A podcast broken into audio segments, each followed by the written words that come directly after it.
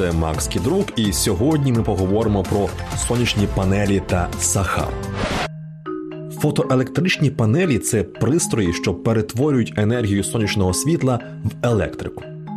На сьогодні вони є найекологічнішим способом виробництва електроенергії, але чомусь ми не застосовуємо їх повсюдно.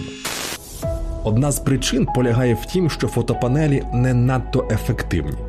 Найкраще серед них перетворюють в електрику лише близько 25% від енергії світла, що на них падає. А це означає, що побудова сонячних станцій великої потужності потребує значних площ. Друга причина пов'язана з мінливістю сонячної активності. Так, на відміну від нафти, газу чи вугілля, енергія сонця є практично невичерпною, але вона не здатна забезпечувати безперервну генерацію електрики протягом доби. Сонячна електростанція не працює вночі і дуже погано працює за хмарної погоди. По суті, виробляючи найбільше енергії саме тоді, коли ми потребуємо її найменше. І то, що далі на північ від екватора, то більше з цим проблем. Але що як встановити сонячні панелі там, де багато вільної площі, сонце опівдні висить просто над головою і майже не буває хмарних днів? Розташована у Сахарі фотопанель площею 1 квадратний метр вироблятиме від 5 до 7 кВт годин електроенергії впродовж світлового дня. І це втричі перевищує кількість енергії, яку генеруватиме така ж система на широті Києва. Знадобиться близько мільярда таких панелей, щоб забезпечити електроенергією всю Європу. Начебто багато, проте для розташування цих панелей вистачить усього лише тисячі квадратних кілометрів. Це приблизно площа Нью-Йорка і нікчемна одна сота відсотка від площі Сахар.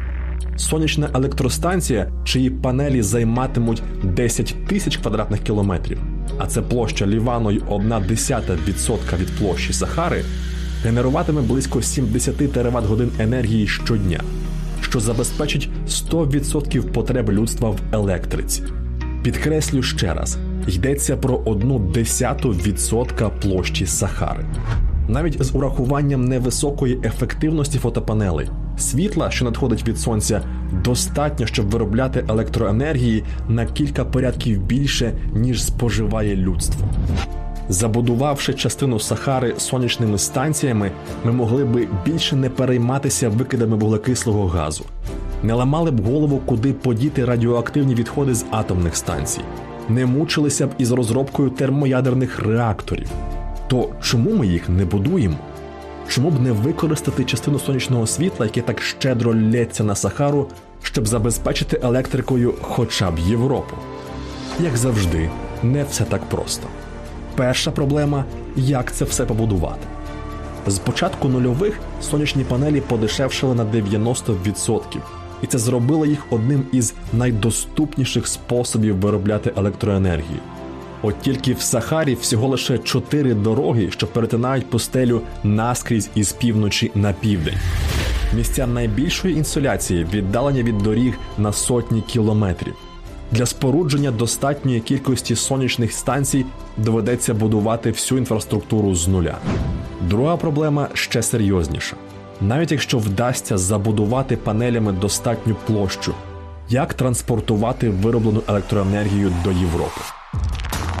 Нинішні енергетичні лінії в Африці вкрай ненадійні, і є лише дві високовольтні лінії, які сполучають Африку з європейською енергетичною системою.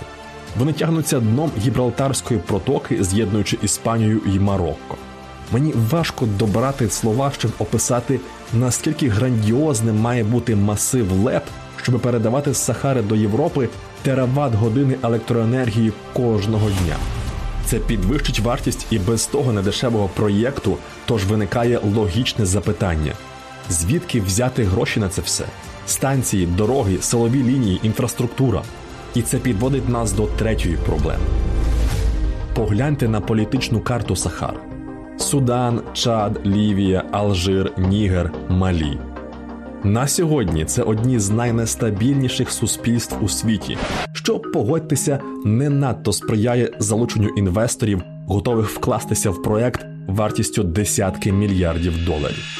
А ще є купа дрібних технічних проблем. Скажімо, сонячне світло, яке не конвертується в електрику і не відбивається від панелі, перетворюється на тепло. Інакше кажучи, сонячні панелі нагріваються, і це знижує їхню ефективність. Це не проблема, якщо сонячна станція розташована в помірних широтах. Зате в Сахарі повітря над піском прогрівається до 80 градусів за Цельсієм. Відповідно, фотопанелі доведеться постійно охолоджувати.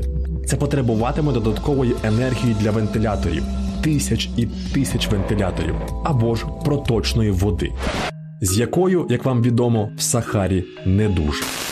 А ще панелі потрібно тримати чистими. Хтось має очищати їх від наметеного піску. Коли йдеться про приватну установку на кілька квадратних метрів, невелика проблема. Раз на рік можна й почистити.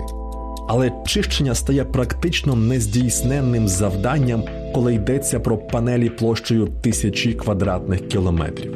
Це не означає, що ми не можемо встановлювати фотопанелі в Сахарі.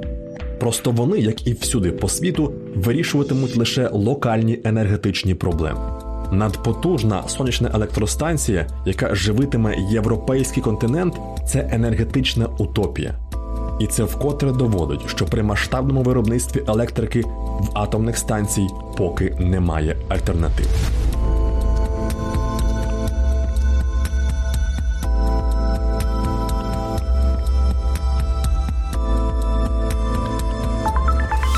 Це був подкаст Теорія неймовірності. Щоб не пропустити нові випуски, підписуйтесь на теорію неймовірності на улюблених подкаст-платформах або слухайте українське радіо.